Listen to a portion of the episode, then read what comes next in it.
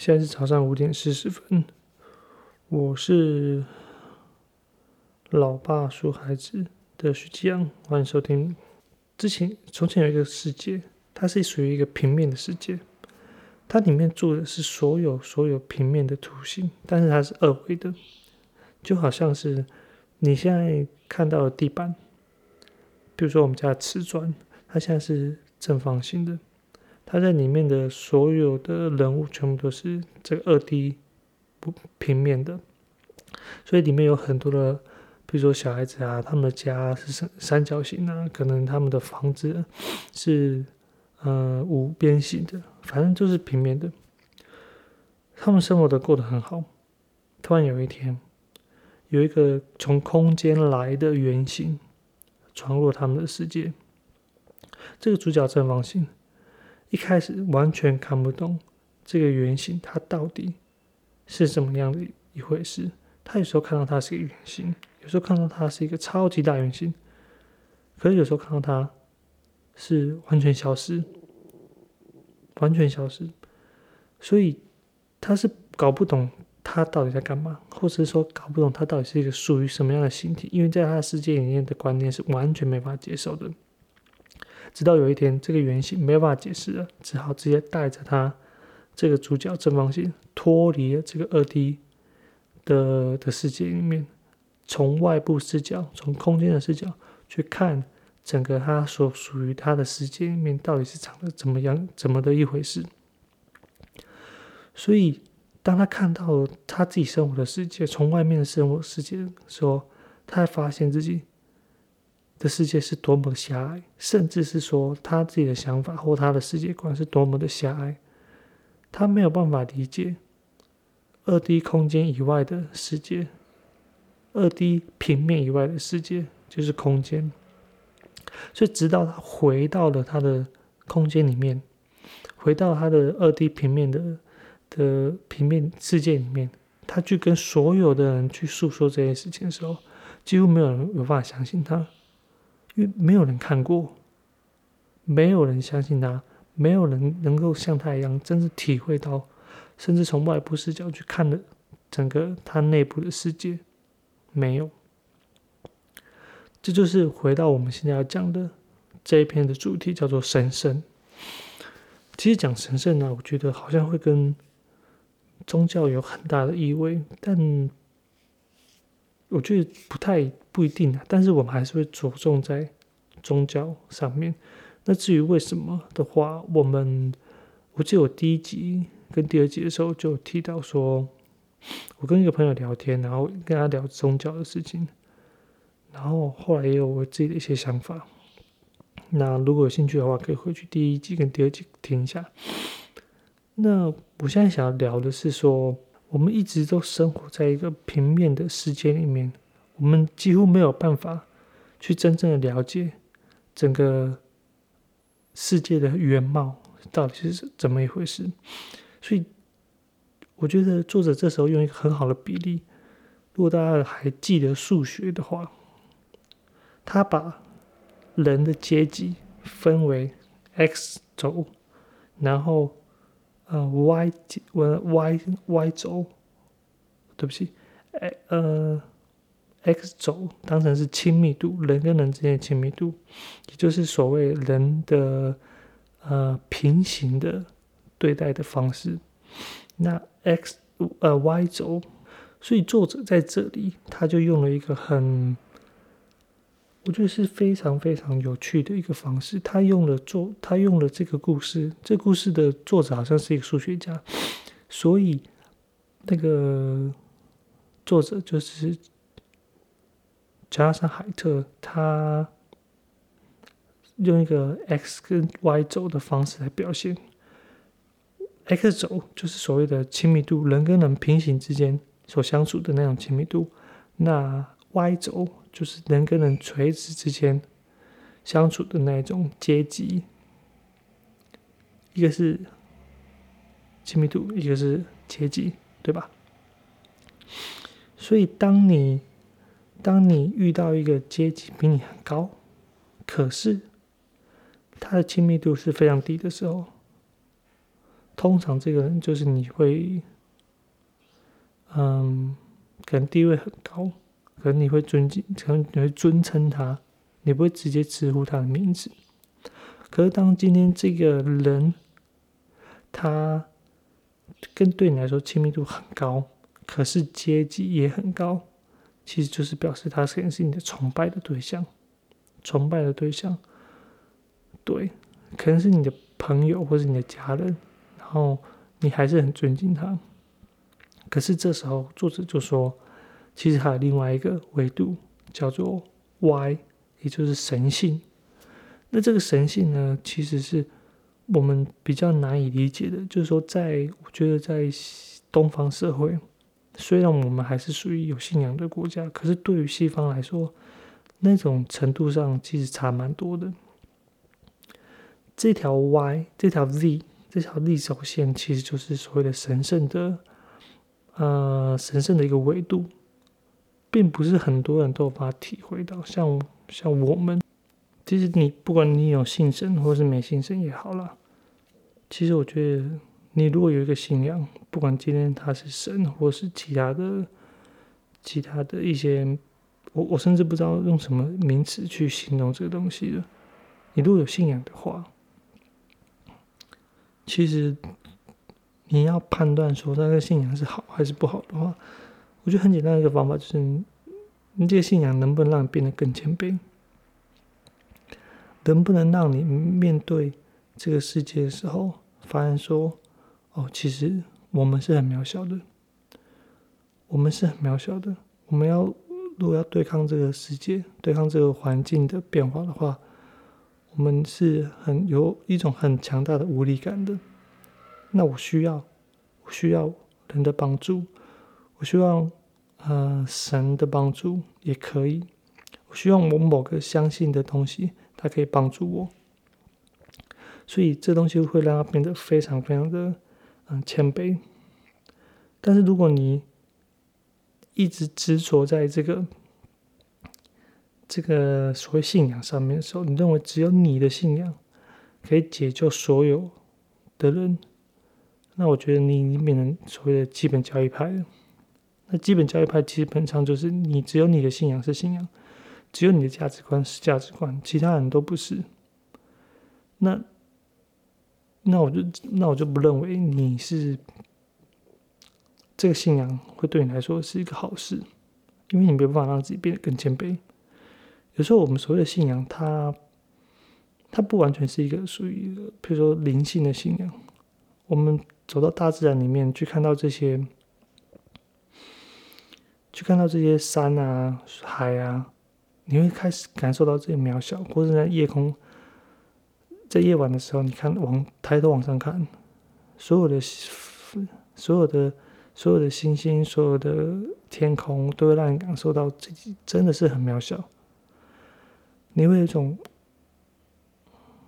嗯崇敬的心去面对这个世界，所以我觉得我我个人觉得这也是一个很广广义的信仰。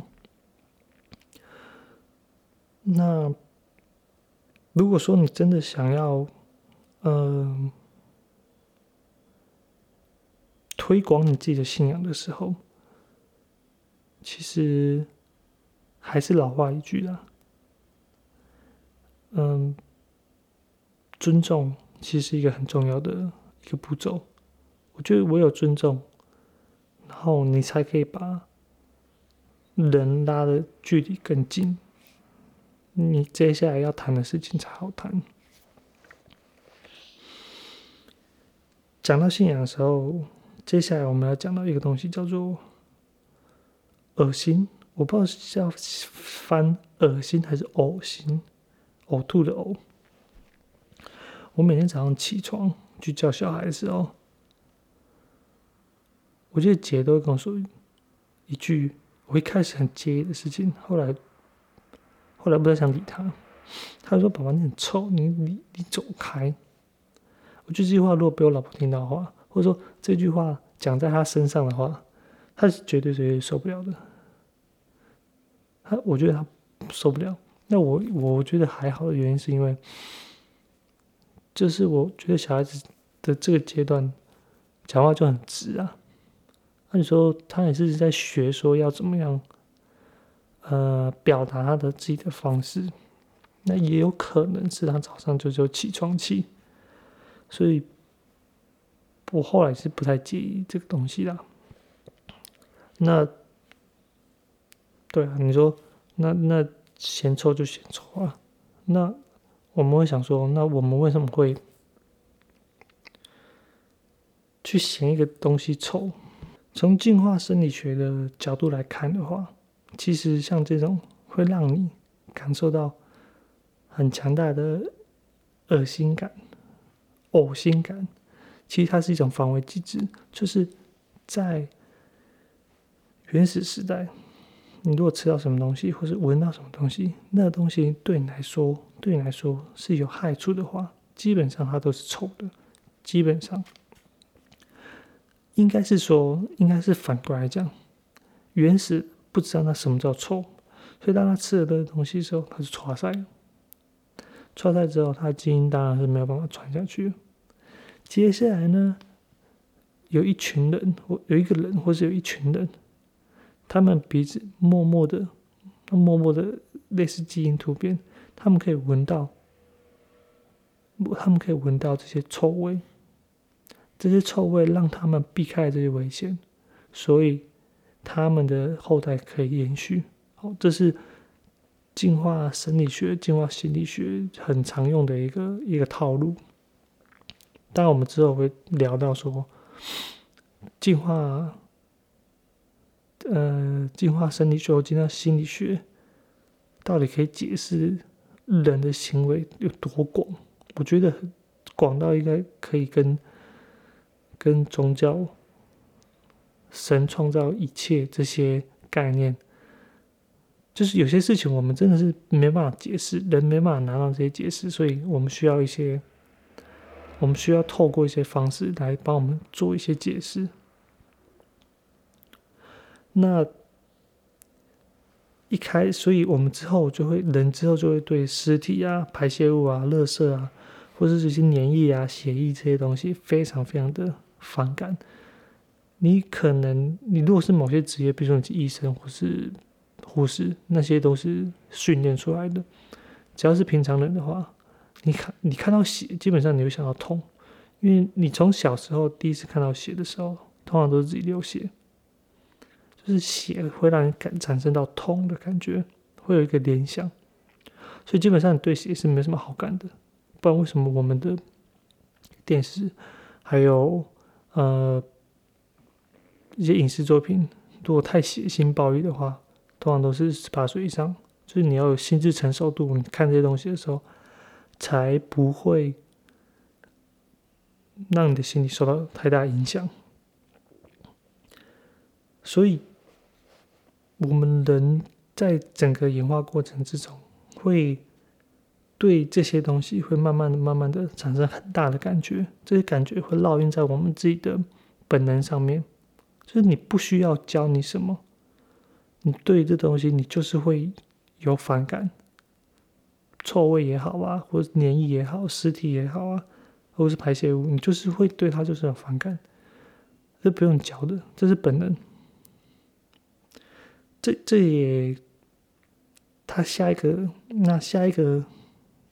推导出就是说，人在看到人不是一个正常人的时候，尤其是他的外表，比如说断手断脚，比如说少一个眼睛。讲到这个，我我刚刚我刚刚做一个梦，就是我梦见我一个厂商的一个司机，他有一天没有来送货，然后去找他，就在梦里面，他他出车祸。但是他还是在上班。我去去他的工厂找他，结果他整只脚，整只脚就是包的超超级，我们没办法形容，就是整个都是纱布了，就是你看得出来超严重的。那最让我惊悚的是，我现在还才觉得惊悚，我在梦里面完全都不会觉得，他少一个眼睛。而且我可以从他的少了那颗眼睛的眼洞里面看到他的舌头。如果你现在听起来觉得很惊悚、有点恐怖的话，那其实就是这种本能的感觉。你从一个人的外表，基本上你就可以直觉的反映出来你自己对他的感觉，这是很本能的，这是很本能的。所以。像身体缺陷、缺陷呐，像我们在路上如果看到一些身体缺陷，或者说，嗯，呃，他的外表样貌、外表样貌跟平常人不太一样的时候，有时候你就会多看两眼。我我现在讲的这些不不算是歧视的原因，是因为当你多看两眼之后，你自己的，我相信是理性判断，或是你的呃前额叶皮质。他会回过头来跟你说：“哦，其实他只是没有什么东西，没有手，没有脚，你还是可以跟他正常的生活，你还是可以跟他正常的交流，那不影响。但是回到了我们一开始说的，我们家小朋友，他闻到了这个东西，可是他的他可能他的前叶皮质就还没有发展完成，所以他会直接的讲出这些话来。”他语言能力有了，他的他的可能性性能核，他可能他的性能核也有了，所以这两个就直接透露出来这个东西。可等到他长大之后，他会发现哦，其实每个人身上可能有些味道，我身上也是也有。那我讲的这些话，可能让别人会觉得很不舒服。所以我站在这个角度来想这事情的时候，我就不觉得说哦，那小孩子他不是不礼貌，只是他还不懂。但你可以教，他还不懂，你可以，你要说骂吗？我就不用骂了，但是你可以教他，你可以教他，或者你可以跟他讲，但是你也要考虑他自己生理发展的机制是怎么样的。回过来，我们看到，如果一个人他外表正常，可是他落得了，嗯，比如说他的他的败血集中。就是他可能得了胃癌、肝癌、肺癌之类的，可是外表看不出来。可你你基本上对这个人是完全不会有什么那种反感的，直觉上啊，直觉上不是反感。我应该这样不能这样讲，我应该怎么讲？他不会得罪人。呃，多看两眼嘛，或是有一个疑问：诶，你的手怎么这样子？你的脚怎么会这样子？那通常我们长大之后就不会去问了。因为这个东西，对啊，这是一个一个社交礼仪嘛。好，接下来我们就会提到说，有一个东西叫做纯洁。这个纯洁其实非常的抽象，但是它也非常的具象。它是基本上是从具象到抽象。这个具象就是我们刚才讲的那些东西，就是嗯，不管是。液体啊，恶心的啊，排泄物啊，或是人的一些缺陷，再到更抽象的概念，身体的纯洁、心灵的纯洁、精神上面的纯洁，这些东西我觉得都是连在一起的。尤其是我们为什么会用这个字“纯洁”来共用在呃物质方面跟精神方面？对吧？你会说这个东西很干净，跟这个东西很纯洁，他们其实是很有关联性的。而且你们会相信，而且我们会发现说，这个“纯洁”这个字，它可以同时用在两个方面，也就是它在呃形容上面跟隐喻上面都同时起了作用。我记得，我记得。现在不知道没有了，我觉得现在好像比较少，还是有。回去回去问一下那个回回岳母，那个民俗专家。他说，女生如果有经期的话，或是女生如果是刚怀孕吗，还是怎样？有些庙是不能进去的，应该还有，我觉得应该还有。就是你你如果你如果身上有我们所谓的。带有这些议题的时候，你是不能进去这个所谓传统的庙宇里面的，或者是有些习俗你是不能参加的。我记得好像是有，但是我觉得以前啊，以前就是古代社会的时候，对这种东西有有有排斥的话，我觉得那那那那可能也有他的原因。可我觉得现在社会应该已经。如果你是是稍微对医学上来讲是有一点认识或了解的话，或者你健康教育考的还不错的话，这个东西应该可以慢慢的、慢慢的就是消失了。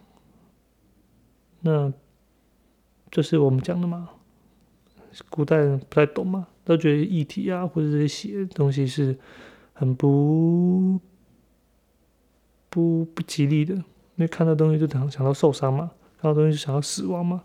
所以多多少少你会觉得说，哦，不纯洁，不纯洁的话，那你先不要进来这个庙里面。这个庙里面是很纯洁的，要干干净净的，要要把我心里面的这个神性，整个整个投射在这个神像上面啊，或者这个庙上面啊，或者教堂里面啊。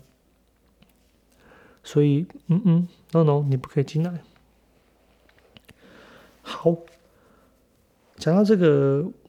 我们接下来提到神性，那所谓神性到底是什么？那嗯，讲神性之前，我们先讲讲一个提升感好了。再再次用到这个隐喻啦，提升感为什么我们要用提升？在字面上的意思，其实就是你自己是属于一个地位较高，或者高人一等，或是你可以从外面的世界去俯瞰整个人类世界，所以你会有个叫提升感的感觉，对，提升感。但提升感这个东西又很抽象，所以这时候，呃，有人就做了一个实验，他说，当你感受到自己有一个提升感的时候，他把它送进这个核磁共振的机器里面，他发现。所以有一些研究，他们就发现说，提升感似乎跟你生理上的一个迷走神经是有关系的。迷走神经它是什么？它其实就是在嗯，它其实就是对于你身体来说，它有一种安神、镇定的那种感觉。它会消除你的交感神经，比如说交感神经会让你很亢奋、很很呃很焦虑。就是会让你处在一个战斗或逃跑的状态。那这个呃副交感神经或者说迷走神经，它可以控制你的心跳，消除你交感神经的一些一些情绪上的一些变化。然后他得出的结论似乎跟感激有关系，就是当你身体在你心里觉得哦，我对东西好有有感谢的之意，有感激之意的时候，你这个迷走神经。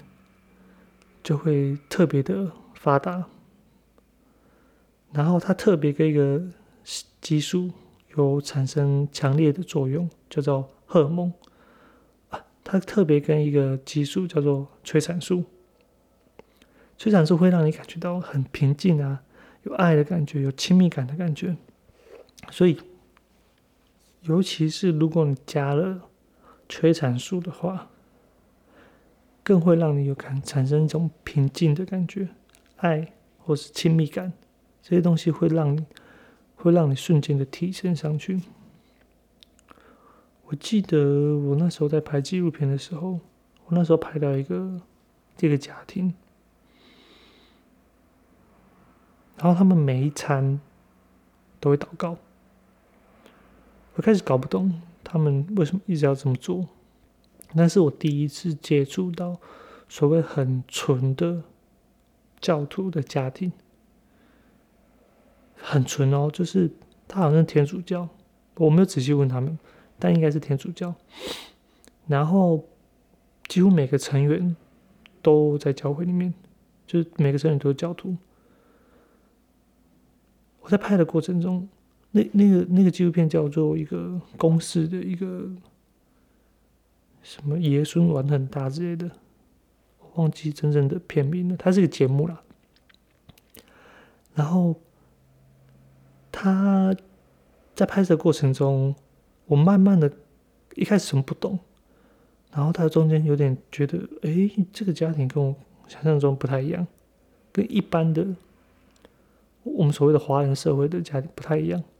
但是他也不是所谓那种很西方的那种，就里面有 A、B、C，或是国外留学回来的，或是移民到国外，没有，他没有，他真的就是很很纯的那种天主教家庭，每一餐都有祷告，他也邀请我们做祷告，他也他也给每个人机会去做祷，就做祷告，然后我们就入境随俗嘛，反正我们没有要求这个东西。他祷告方式很简单，其实就是感谢，其实感激，其实就是跟我们这些就是那个可能就是很实际的这些做法，就是感恩呐，其实就感感恩呐，其实就感恩。所以当这些感激的时候，后来你就会发现说，哇，他们家的感情是真的很好，好到一个。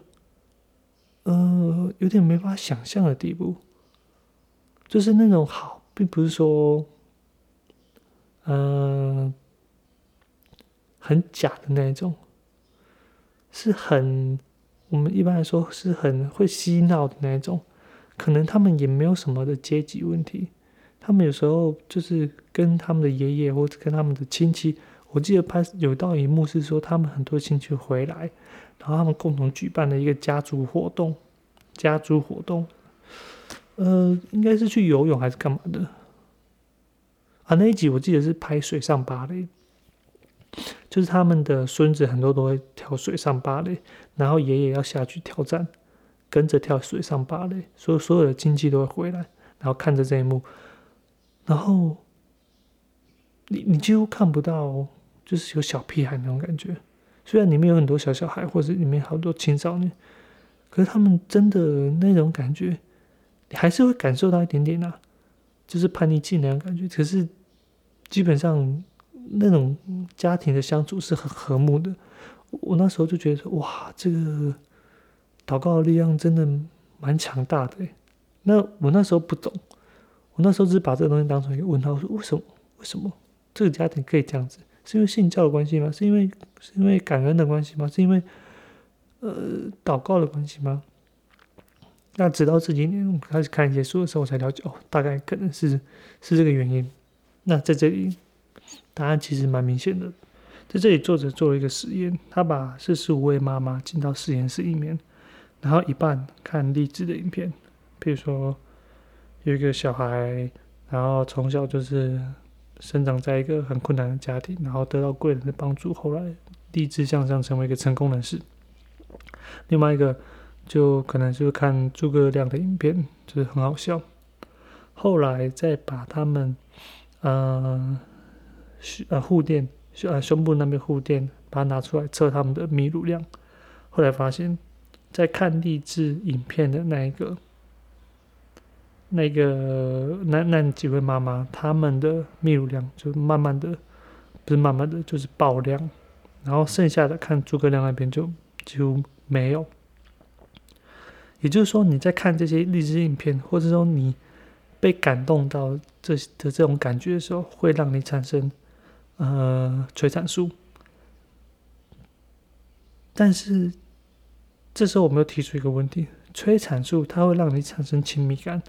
它会让你产生这种，嗯，爱人这种感觉，但是它并不会容易的接受到陌生人。就是说，他，比如说你看这些小孩，你觉得很可爱，可是，一旦发生问题的时候，你会极尽的保护这个小孩，他会让你有一点有攻击性，或者是会让你有嗯强力的保护欲。这是催产素它很强大很强的作用。它不会让当不会让你接受到陌生人，可是这时候我们会提出一个问题：如果是这样子的话，那神性这个东西，它是要怎么表达出无私的爱？就是一样跟你一样，都是都是嗯陌生人，可是如果你今天是呃比较有神性的人，我们通常都会说他比较可能有一个无私的爱。我不知道这推论对不对啊？我们先这样假设好了。作者这边所做的推论，我我现在只能说，这是一个推论啊。他是说，当你产生了催产素之后，可是因为你需要一个对象去跟你产生亲密关系，可是没有。当没有的时候，你这时候会把它当成是一个人，这个人叫做神。你会把神当成是一个，呃，让你产生亲密关系的，让你产生亲密关系的一个一个对象。所以每一次去教会的时候，每一次去教会的时候，你就会发现说，哦。呃，每一个人听到这些故事的时候，都会痛哭流涕，然后他们共共同对神产生的所谓的提升感。当他们共同产生提升感的时候，他们就产生了一口号，叫做“神爱世人，神爱世人”。所以，并不是我们彼此互相的，呃。有感觉，是因为我们共同连接都是神。人跟人之间不是一个网状的，是辐射状的。这个中心点是神，这个神把我们所有人连接起来了。所以那时候我跟我同学在讨论这个问题的时候，他也说，他爱神比爱他老婆还多。那时候觉得，嗯，在这里好像找到答案了。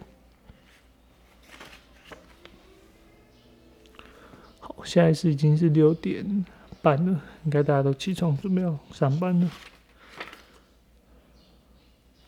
好，我想要把这边讲完。最后一个章节叫做“人生的意义”。嗯，我记得，我记得姐小时候的时候有一段时期叫做淘宝时期，我会这样讲，是因为他会翻所有东西，他去。把所有的玩具都拿出来，或者是说他不认为那是玩具，他只会认为说哦，这东西好好很好玩，就是他的探索欲望开始出现了。探索欲望这东西，我们会称它一个叫做效效能动机。效能动机的定义其实就是透过环境的互动，控制自己的环境，然后发展出能力的需求，发展能力的需求跟冲动。换句话说，就是你跟这个环境，你这个跟这个物质世界在做互互动的时候，你开始会去控制这个环境，你开始会去想办法的，呃，反抗这个环境、这个世界给你的一些被动的因素，化为主动的能力。就是说，这东西在那边，它就在那边了。你如果不动它的话，它永远都在那边。可是，万一你今天动它了，你就发现你的世界改变了，而且世界是由我来改变，基本上也就是说一个掌控感啊，就是一个掌控感，这就是所谓的效能动机。然后在这里我们会呃引出一个另外一个理论，叫做马斯洛的需求理论，应该大家多多少少都听过，如果没有的话，你可以去 Google 一下马斯洛需求理论。从最低一个是生理需求，再来是工作需求，再来是归属感、爱，呃，一直往上，应该是有五个到七个吧。对，中间这这中间从归属感到上面的时候，我已经搞不太懂了。我觉得应该都差不多。然后最上面一个最重要的就是自我实现。我记得，呃。其实我没有做很多工作，可是我几乎做每一个工作的时候，我我自认为自己有一个能力啊，就是我只有自我调试的能力，就是我会把一个很有趣、很无趣的工作，或者说大家看起来是很无聊的工作，然后我会想办法把它变得很有趣。不管是以前的拍片，或是自我相处，或是说嗯，现在工作，或是养小孩，这些东西对很多人来说都是一个很无聊，或是很。很乏味的事情，可对我说还好，我觉得还好，就是因为我在乏味的时候，我会想办法让它变得有趣，或者我会想办法利用它来提升我自己。我觉得这应该是一个能力啦。我个人认为这是一个能力，所以我会把这些东西就归结为有点像自我实现。这东西环境就是这样子，环境就是这样子。可是如果我动手做它，说我动了一个想法，或者我动手呃去改变它的话，我就产生了一个能力，是我可以改变这个环境。但你要说想法也可以，你要说是。呃，就就这东西有什么好讨论的？不不就是这样子吗？可是我觉得对很多人来说是是是做不到的，因为他有一种无力感，他觉得事情就是这样，这世界就是这么烂，他没有办法去接受，或者说他不是接受，他可以接受，可是他就觉得心情是很糟糕，就是无力感，对，就是无力感。可对我来说可能就不会。我不知道，可能基因上面可能就是家族遗传，可能就是环境生长，这东西都有可能。这时候就对了。然后这一篇，我觉得我们只要把重点就是说工作了，人生的意义其实在于工作。那至于这个工作，并不是我们所谓狭义的这些赚钱养家工作，在这里我们可以分三大部分。第一个。所谓的工作是赚钱，比如说，呃，远古社会可能就是打猎、呃，采集这些东西，它是一个结果为导向的，就是你现在工作是为了那个薪水，你现在去打猎是为了食物，你现在采集是为了那果实，那些后面的结果是重点，所以在得到这个果实之前。这什么声音？哦，我家的洗衣机。在得到这个果实之前，你的多巴胺的分泌是最高的。在得到这果实之后，多巴胺就会下降，所以这都会变成一个无间道，就一直一直一直在循环，一直一直在循环。你没有办法体会在过程里面所产生的一个感觉。为什么？如果说以马斯洛的需求理论来讲这一段的话，其实就是最下面的安全感跟生理需求。生理需求很简单嘛，就是吃饱、食饮欲。再就是第二个安全感，就是你要保护你的东西，不要被外边外边人抢走，或是说保护自己的人身安全，这是安全感，就是不会是随时处在一个呃非常非常的。呃，被害的一个模式里面，那第二个部分我们要讲的是，在工作上面还有第二个层次叫做事业。这个事业有可能是你的地位，有可能是你的名誉。那基本上就是它是属于一个人际关系层面的，譬如说跟他人的连接，比如说跟家人的连接，就就是归属感。譬如说跟公司的连接，就是呃地位上，或是说名誉上是跟社会的连接，它是越多越好的。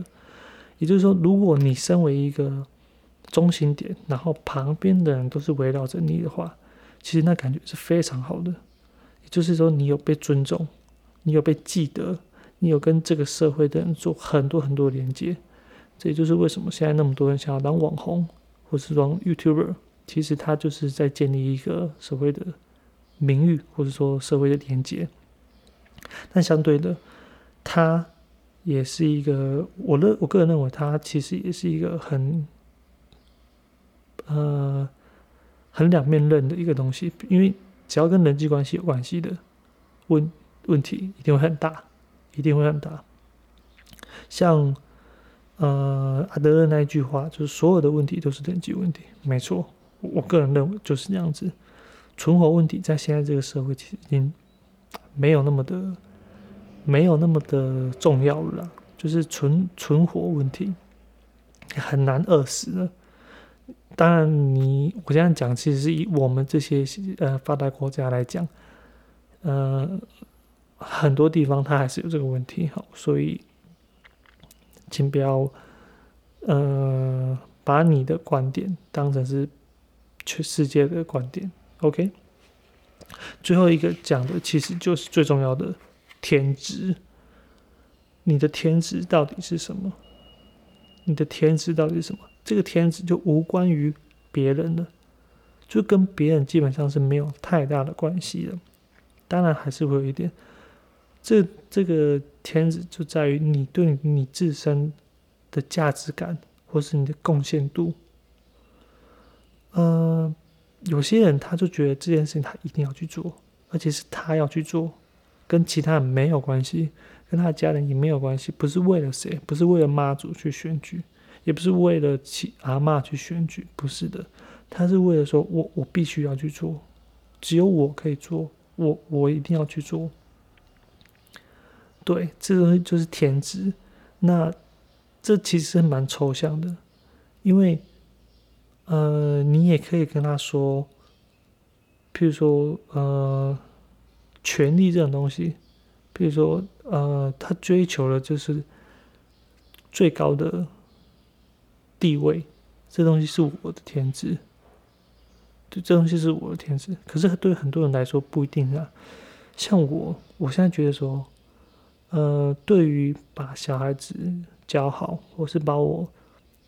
给他的观念，或是跟他一起讨论出来的观念，这东西就是我的天职，跟别人没什么太大关系。当然跟我小孩子很有大的关系。对啊，对于有些来说，比如说医生或是护士，他们不是不不是因为为了别人，有时候是他们觉得说，他们必须要有能力去站出来，必须要有他们的勇气去站出来，去面对这个这个事实。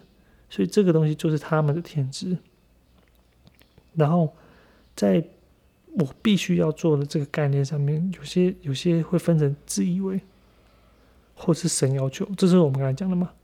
就是你你你你认为你自己要做，跟神要求我做，好，这是上一章神要求我做，这东西有点像，有有点像，但是你如果说大家要求我做。这东西比较比较像是事业啊，我觉得这人是比较像事业，在这个层次里面，我觉得天子来说，他的价值感是最高的，也就是他贡献度是最高的。我常常在跟我的小孩子讨论的相处的过程中，我常常会慢慢的给他一种这种感觉，他做的事情是有价值的，不管别人怎么讲。不管，呃，大人怎么想，他做某某些事情，或者说做了很多事情，他是有他的价值的。我会让他感受到这个价值，当他感受到价值的时候，他自己对自己的信心会提高的。他之后，不管他今天做什么事情，做什么工作，或者在社会上怎么相处的时候，他都认为他自己是有这个价值感的。那你常，那你会不会说，哦，那是他自以为啊？那他自以为啊，那其他，万一他他他说他做的这个事情是，就是对社会是不好的，比如说杀人放火，然后他说说，哦，我这个东西是有价值感的，对我来说会不会这个问题？我说不会啦，因为这东西还是建立在，呃，需求理论上面嘛。你的你你够吃的，但安全感有了，可是你如果你如果直接跳到自我实现。然后中间的归属感没有，或者说爱与关怀这一层都没有的话，基本上你很难到上面去啊，因为你，你，你已经在社交方面就已经被淘汰掉了，我觉得蛮难的，对。可是很多人卡在这一关呢，很多人卡在这一关，那我不认为说这东西是一层一层上去的，它有时候是重叠上去的，是重叠上去的，但是。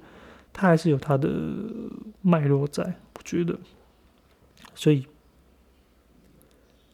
讲到最后，这张人生的意义，其实我想讲，其实就是你要寻找自我的价值感了。你要说自我实现也可以，自我价值感，我觉得真的是蛮重要的。这就是像气象人最后一章。